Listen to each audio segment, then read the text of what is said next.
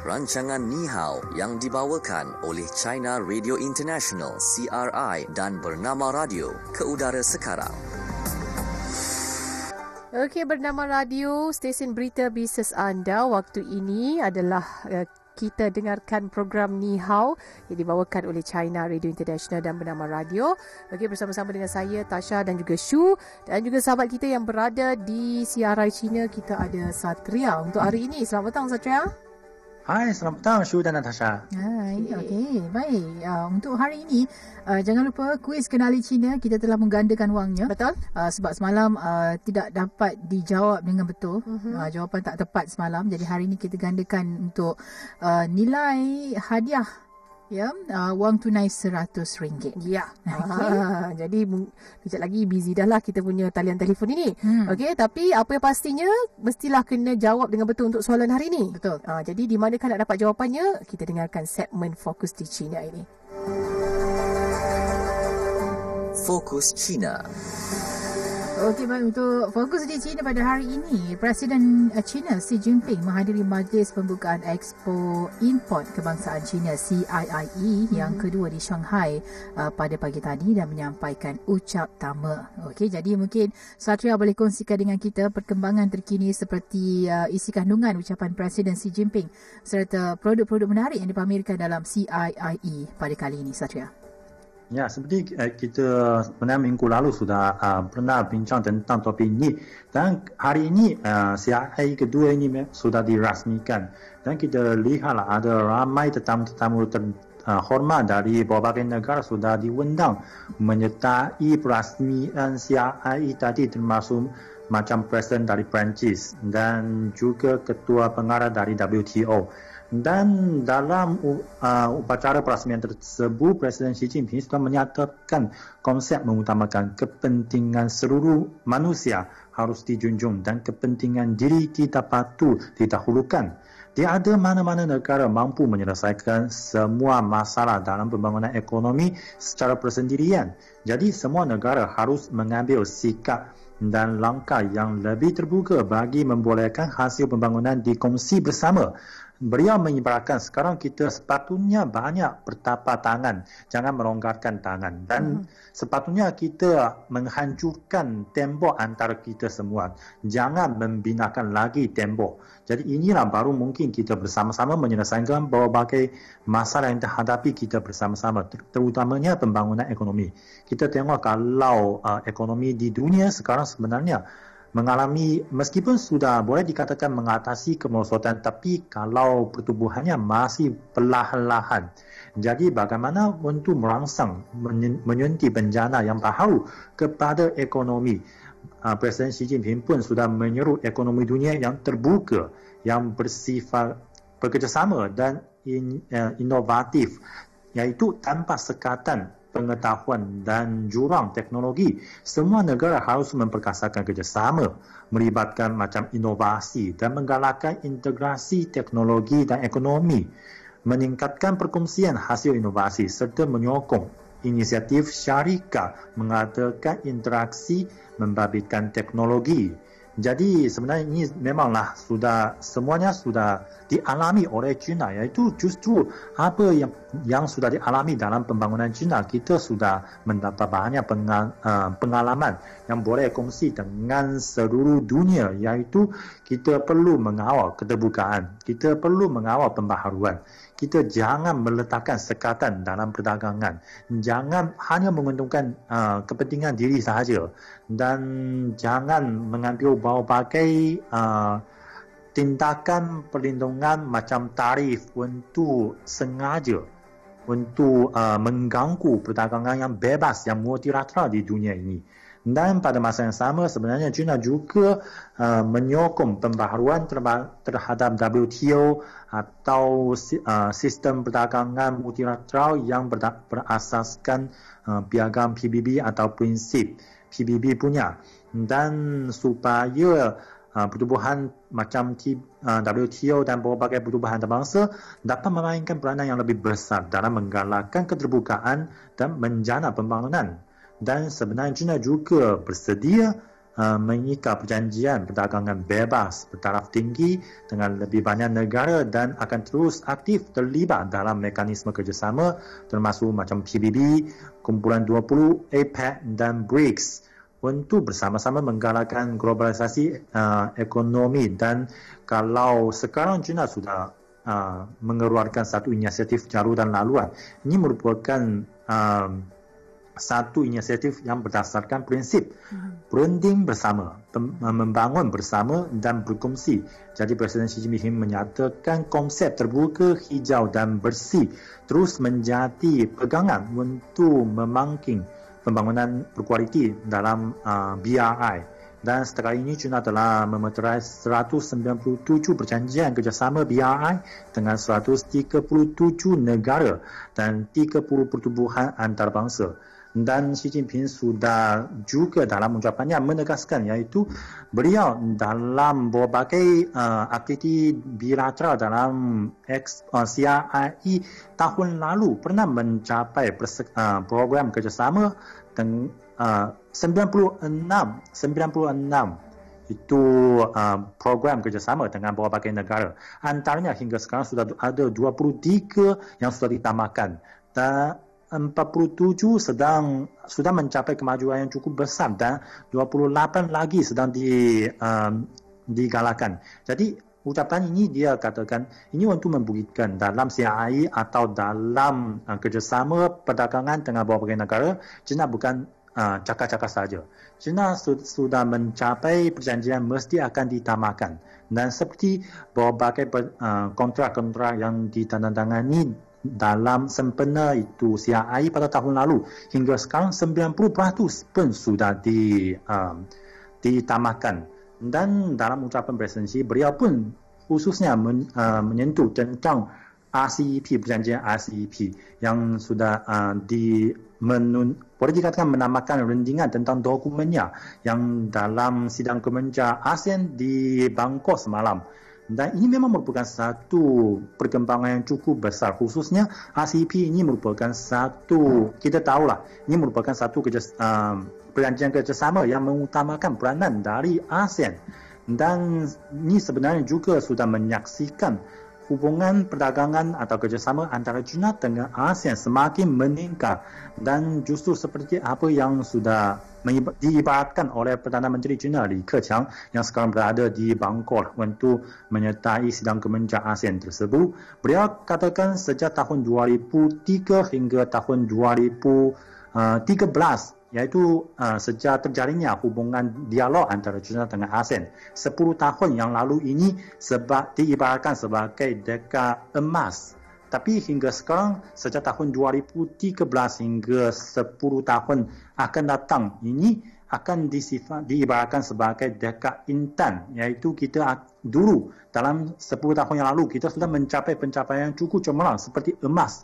Tapi pada masa depan 10 tahun akan datang, kita akan memasuki satu dekad yang intan, yang lebih cemerlang, lebih berharga. Jadi saya rasa ini memang sudah memperlihatkan kalau dalam satu platform yang serantau macam RCEP, macam kawasan perdagangan China ASEAN Kata dan berbagai bidang yang lain, kita sudah mencapai kecemerlangan dalam khususnya dalam kerjasama Asia Timur ini. Dan jadi dalam platform CIIE ini merupakan satu platform yang lebih besar, iaitu dia akan melibatkan lebih banyak negara-negara terlibat.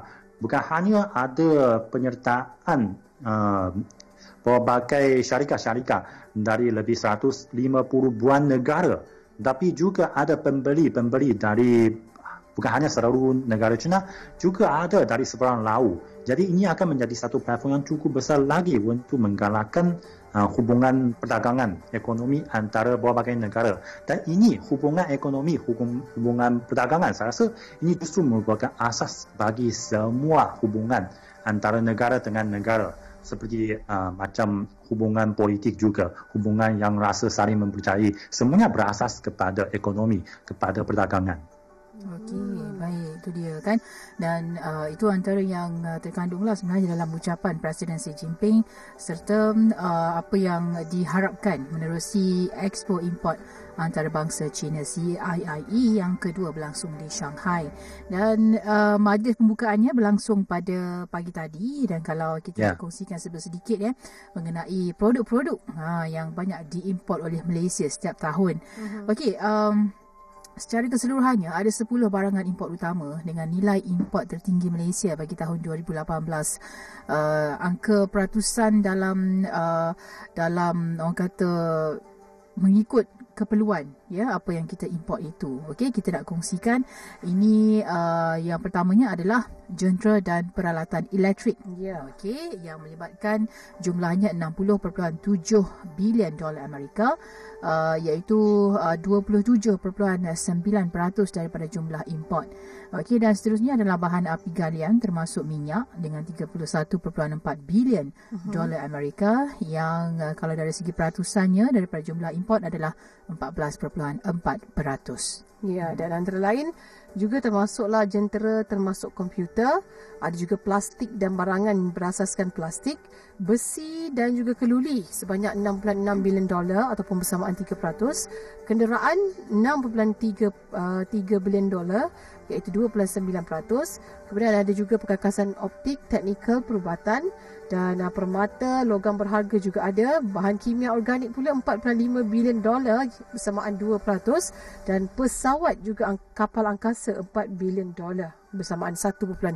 Jadi 10 jenis barang import utama tersebut menyumbang kepada 71.5% daripada nilai keseluruhan import bagi 2018.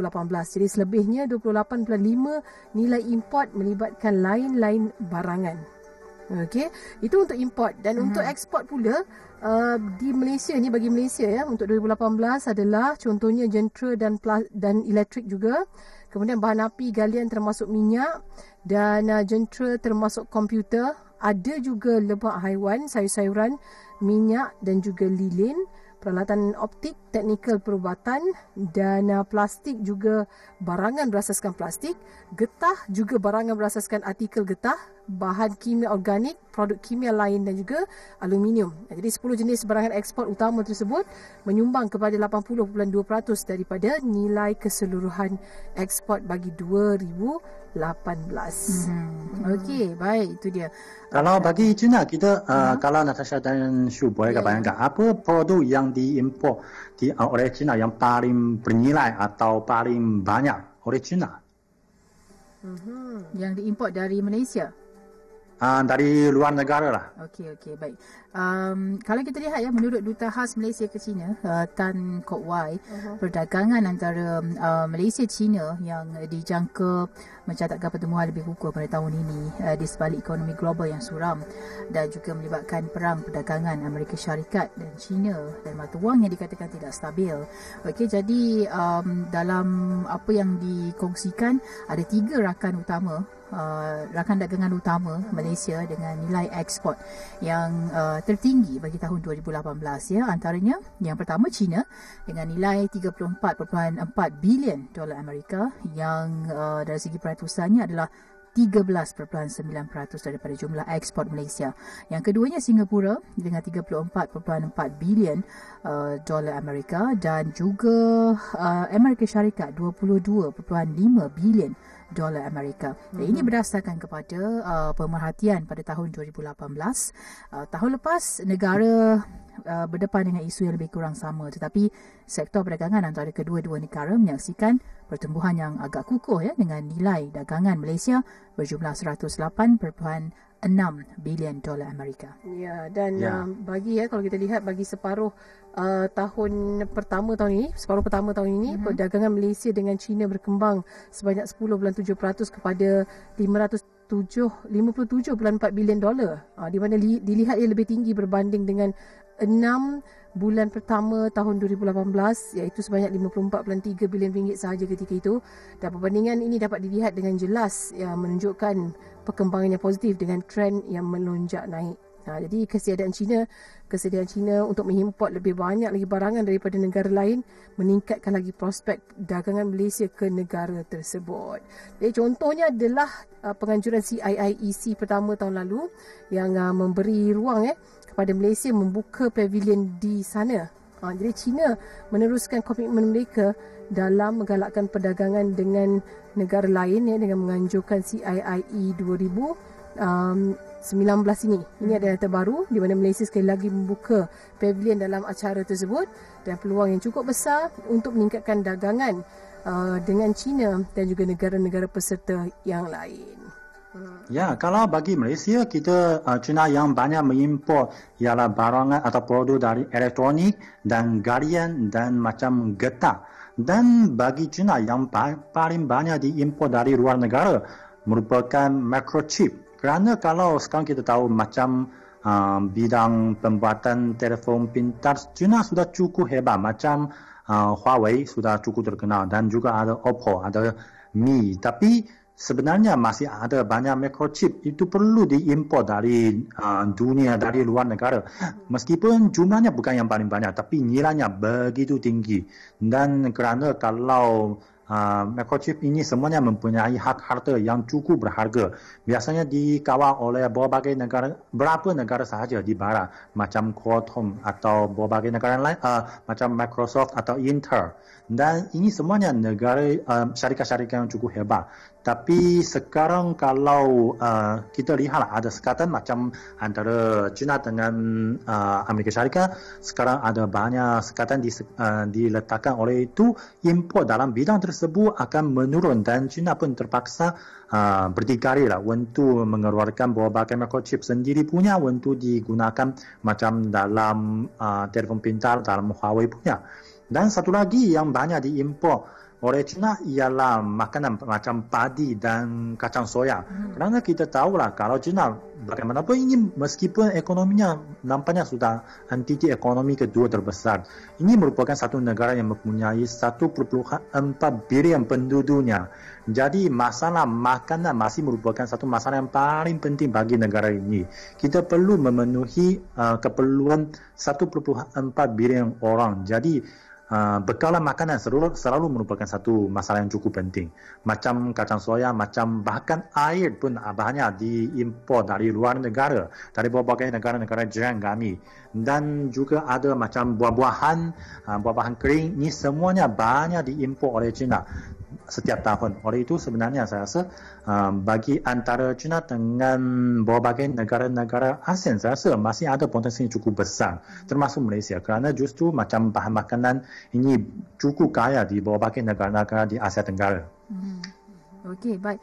Dan begitu juga kalau kita tengok dari segi ekspor Malaysia yang meningkat dari semasa ke semasa, dan ini dinyatakan oleh Menteri Kewangan Lim Guan Eng, dan apa yang berlaku ekspor Malaysia bagi April meningkat sebanyak 1.1% kepada 85.2 bilion ringgit berbanding dengan 84.2 bilion ringgit pada setahun lalu.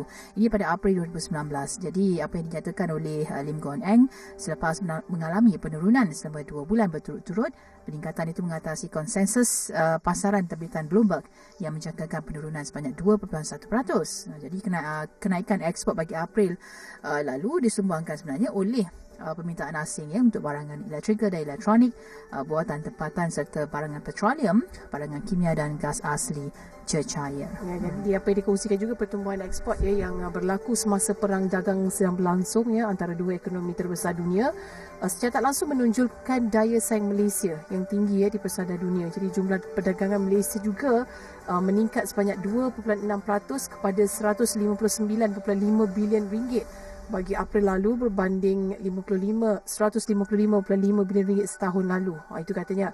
Dan import bagi April pula ditambah dan juga tumbuh 4.4% tahun ke tahun, mengatasi jangkaan pasaran terbitan Bloomberg yang mengunjurkan kemerosotan 0.3%. Okey, dan terdapat juga beberapa petanda awalan lain yang memberangsangkan dalam statistik import, yang mana import barangan penggunaan pada April lalu meningkat 18.9% tahun ke tahun selepas tumbuh dengan kukuhnya pada kadar 10 3.5% pada Mac lalu. Jadi perkembangan positif ini berlangsung semasa kadar inflasi yang stabil iaitu pada 0.2% tahun ke tahun pada April dan kadar pengangguran kekal rendah pada 3.4% pada Mac lalu dan jangkaan bahawa pengeluaran perindustrian akan terus berkembang pada suku yang seterusnya. Okey, jadi pada masa yang sama juga indeks keyakinan pengguna yang diterbitkan oleh Nielsen yang meningkat 11 mata kepada 115 mata pada suku pertama pada tahun ini berbanding 104 setahun yang lalu. Okey, baik, itu situasinya di Malaysia. Okey, kita terus saja ke segmen yang seterusnya iaitu Fokus Apa Kata Anda. Fokus Apa Kata Anda.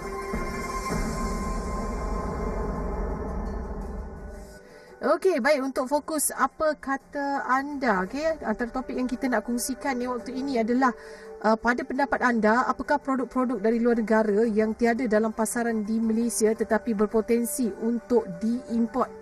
Ya, kongsikan jawapan anda di Facebook Facebook radio kita, ya, di Bernama Radio. Okey, kita akan bacakan pendapat-pendapat anda di sana. Okey, baik, dan kita, kalau kita lihat ya produk-produk dari luar negara yang tiada dalam pasaran di Malaysia tetapi berpotensi untuk diimport. Dan ini kata rakan kita berkaitan dengan barang-barang teknologi. Betul juga kan, sebabnya kalau kita lihat dari segi barangan teknologi ni banyak yang kita import dari negara luar, banyak juga yang abang kata sejajar dengan industri-industri yang ada di Malaysia kan, contohnya macam komputer kan, telefon pintar, tablet dan sebagainya. Kan, dan Junaidah berkata antara barang yang saya rasa paling okey sekali ia adalah keperluan dalam keusahawanan pun boleh juga kan, untuk produk-produk dari luar negara yang berpotensi untuk diimport di Malaysia katanya. Okey, baik. Dan selain itu juga kata rakan kita ini berkaitan dengan barangan-barangan contohnya seperti perhiasan dalaman. Ni mungkinlah untuk macam almari ke. Ya, betul. Rekaan-rekaan yang eksklusif dari luar negara yang orang kata berpotensi juga menjadi barang untuk kita bawa di Malaysia ataupun barang kita boleh kita ekspor di negara luar. Dan antara lain juga yang kita lihat dekat sini, apa yang dikongsikan oleh Fatimah katanya, apa lagi, produk makanan lah. Import ke, eksport ke, dua-dua bagus. Betul lah juga tu kan? Betul. Sebab apa kadang-kadang kita lihat setiap negara dia ada cita rasa dia tersendiri kan ya. Dalam pada masa yang sama kita tengok makanan ni adalah antara, dia macam ejen pelancongan juga. Dia macam ni tau, bila kita tengok macam makanan ni, dah menjadi satu perkara yang terbuka. Betul. Kan? Kalau dulu mungkinlah kita anggap durian, betul ke kita nak pergi ekspor nak ekspor durian ni, tapi kalau kita tengok macam di China sendiri ada peminat-peminat durian tersendiri. Walaupun ada yang kata macam agak payah sebenarnya, susah orang nak ambil bau pun susah. Kan pula nak makan. Tapi sebenarnya di China sangat-sangat menggalakkan sambutannya. Betul. Sebenarnya semalam saya baru baca satu karangan atau rencana dari media sosial kan. Tajuknya ialah sebutir durian lebih berguna daripada 1 peluru berandu. Dia katakan, perumpamaan dah durian ni. Dia katakan kalau perdagangan sebenarnya ini merupakan yang hubungan yang dijalinkan dengan perdagangan sebenarnya ini lebih kukuh. Macam dia ambil contoh di Lanzhou, di lapangan di stesen kereta api di Lanzhou, iaitu satu bandaran cukup dalaman di China punya. Kelihatan di sana ada kereta api yang bawa banyak durian ke sana. Dari Malaysia, dari Thailand juga. Dan ini membuktikan memang kalau pasaran di China cukup besar. Bahkan durian sudah dijual kepada tempat yang begitu pencil, begitu dalam di dalam China punya. Jadi ini dengan perdagangan ini kita menjalinkan satu hubungan yang cukup kukuh, tak boleh diganggu oleh pihak lain. Inilah apa yang maksudnya lebih berguna daripada peluru berpandu. Tu dia kan, jangan main tajamnya durian mengalahkan peluru berpandu ya. Tapi durian dia jangan buat main baling-baling. Jangan. Pun bahaya dasar juga. Okey. Dia bukan bola ya, walaupun bentuk dia kadang-kadang macam boleh jadi bola. Itu yang pastinya. Yeah. Okey. Baik, itu dia untuk fokus apa kata anda. Kita akan kembali semula selepas ini dalam program Ni Hao untuk kita kongsikan apa pula yang menarik dalam fokus di Malaysia. Terus dengar Bernama Radio. Kepentingan pendidikan prasekolah sebagai penyediaan kepada kanak-kanak ke alam persekolahan telah banyak didokumentasikan. Menurut UNESCO, pendidikan awal kanak-kanak memainkan peranan yang penting dalam perkembangan minda kanak-kanak dan dapat mengekang kekurangan sedia ada pada masa hadapan. 26 kajian dijalankan di Amerika Syarikat mendapati kanak-kanak yang mengikuti pendidikan prasekolah lebih komited dalam pendidikan dan memperolehi pendapatan lebih tinggi pada masa hadapan. Hai, saya Syuhada Armawan, penerbit program Go Genius. Bagi mendapatkan input pendidikan awal untuk anak-anak anda, ikuti program Go Genius setiap Rabu 11.05 pagi hanya di Bernama Radio, stesen berita bisnes anda. Kapsul Belanjawan 2020. #MalaysiaKerja bertujuan mewujudkan peluang pekerjaan yang lebih baik untuk belia dan wanita, sekaligus mengurangkan kebergantungan terhadap pekerja asing berkemahiran rendah. Secara ringkasnya, #MalaysiaKerja dibagikan kepada 4 program yang disasarkan kepada pekerja dan majikan dengan menyediakan pelbagai insentif seperti berikut. Pertama, #graduan kerja. Direka khusus untuk pengambilan graduan yang menganggur melebihi 12 bulan. Graduan yang menerima tawaran kerja akan menerima insentif gaji selama 2 tahun sebanyak RM500 sebulan sebagai tambahan kepada gaji yang diterima. Manakala majikan pula akan menerima insentif pengambilan pekerja sebanyak RM300 sebulan juga bagi tempoh yang sama. Kedua, #wanita kerja bertujuan mewujudkan 33,000 peluang pekerjaan setahun untuk wanita berusia di antara 30 hingga 50 tahun yang telah berhenti bekerja selama setahun atau lebih. Wanita yang kembali kerja akan diberi insentif 2 tahun sebanyak RM500 sebulan. Manakala majikan pula akan diberi insentif pengambilan pekerja sebanyak RM300 sebulan bagi tempoh yang sama. Kapsul Belanjawan 2020.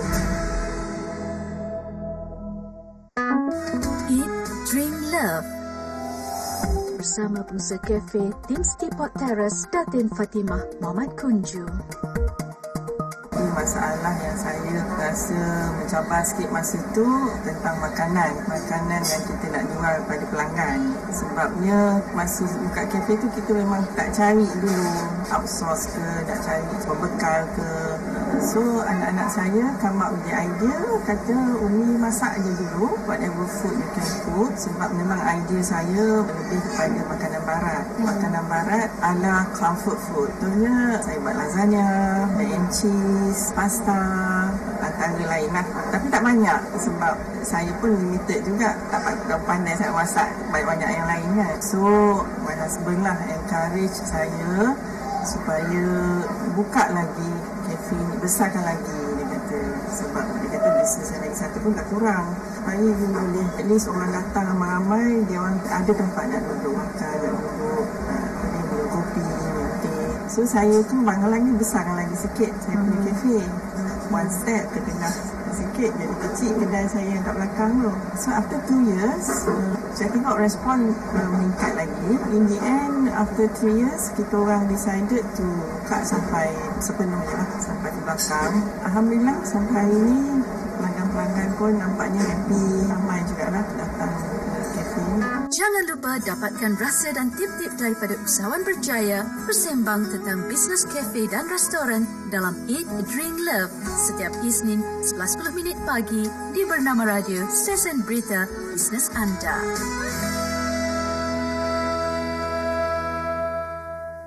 Bernama Radio, stesen berita bisnes anda. Teruskan mengikuti rancangan Ni Hao yang dibawakan oleh China Radio International CRI dan Bernama Radio.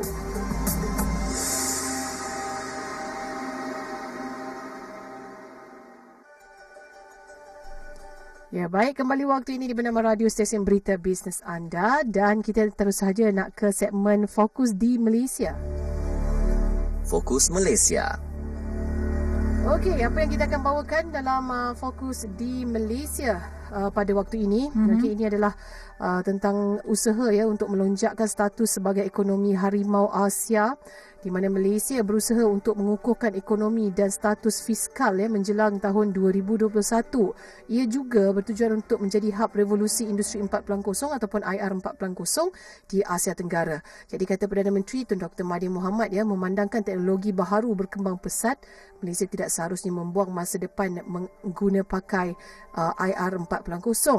Dan Menteri Kewangan pula, Lim Guan Eng, yakin Malaysia berada dalam landasan yang betul untuk mendapatkan semula status harimau Asia dalam tempoh 3 tahun. Jadi walaupun menghadapi sedikit tekanan, kerajaan bercadang ya untuk mengurangkan hutang dan liabiliti semasa sebanyak 1.087 trilion ringgit ataupun 80.3% daripada keluaran dalam negara kasar KDNK dalam tempoh ini hingga 65%. Jadi ini adalah melalui rundingan semula projek-projek negara ya, seperti transit aliran masa MRT. Okey. Dan keyakinan beberapa pelabur asing di Malaysia juga dilihat masih kukuh, dan penarafan kredit Malaysia juga kekal utuh, dan pelaburan langsung asing FDI negara berkembang sebanyak 48% pada 2018, manakala ekspor dan akaun semasa juga berada dalam kedudukan yang positif. Okey, dan terdapat kenaikan sebanyak 48% dalam FDI yang diluluskan di sebuah sektor sebanyak 80.5 bilion ringgit pada tahun lalu. Jadi untuk fahamannya lebih menyeluruh tentang senario ini, beberapa persoalan telah pun dijawab sebenarnya oleh pakar ekonomi IQI Global, Shah Said, dan beliau memberikan pandangan dan strateginya mengenai perjalanan Malaysia ke arah mencapai semula pertumbuhan ekonomi. Dan negara-negara harimau Asia dilihat mencatatkan kejayaan besar dalam ekonomi masing-masing.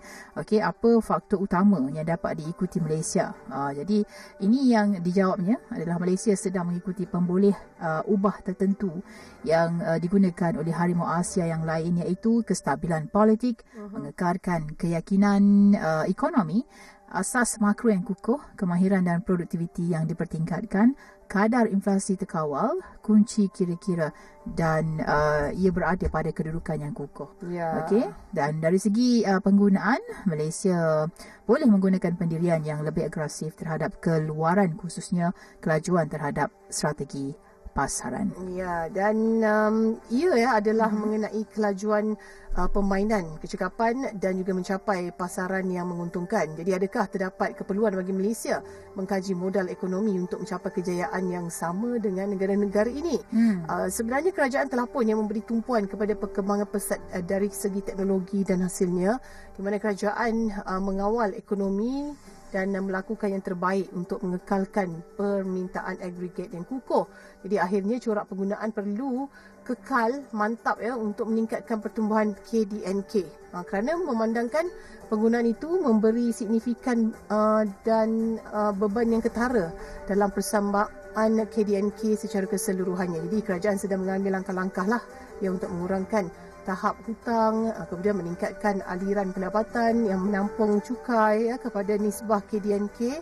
Ini adalah untuk mengukuhkan kunci kira-kira.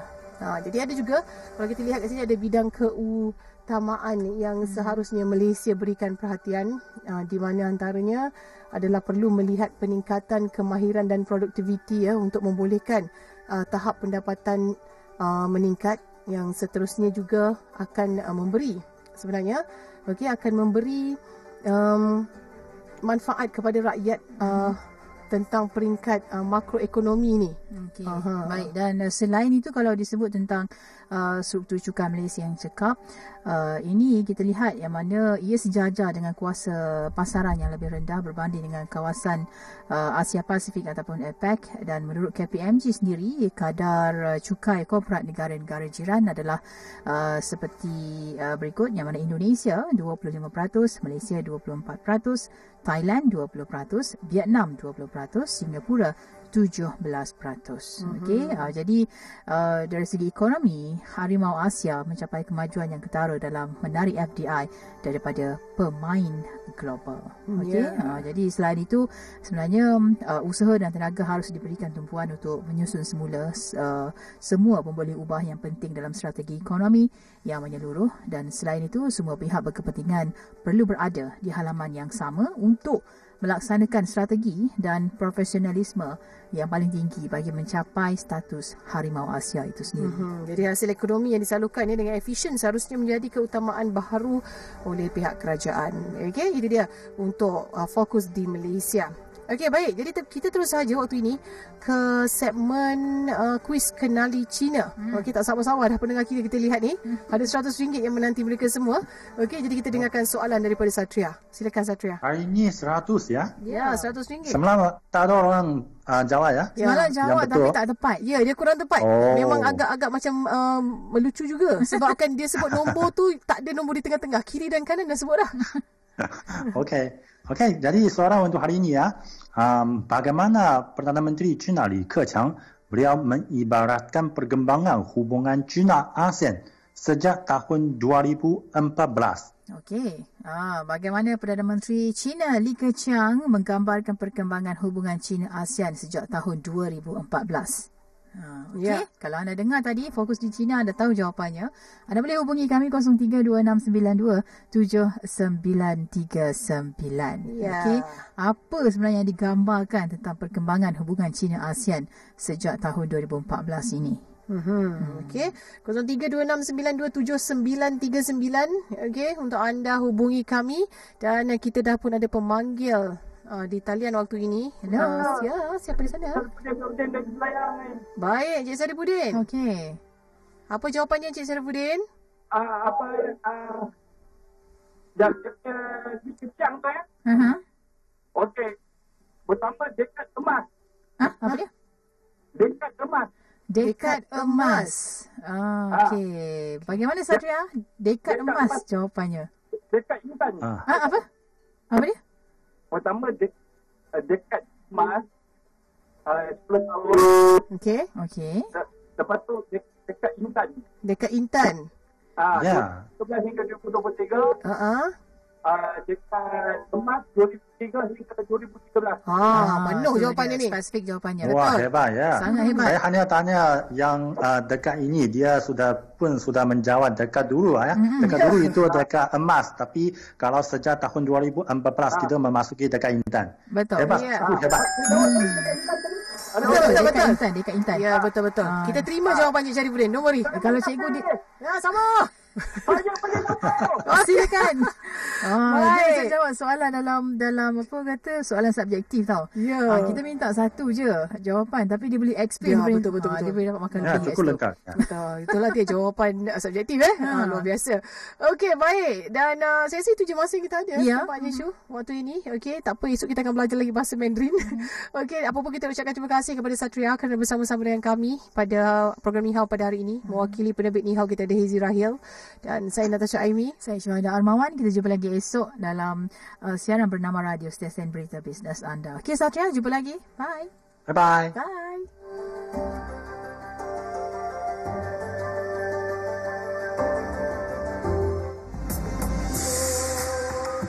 Sekian rancangan Ni Hao yang dibawakan oleh China Radio International, CRI dan Bernama Radio.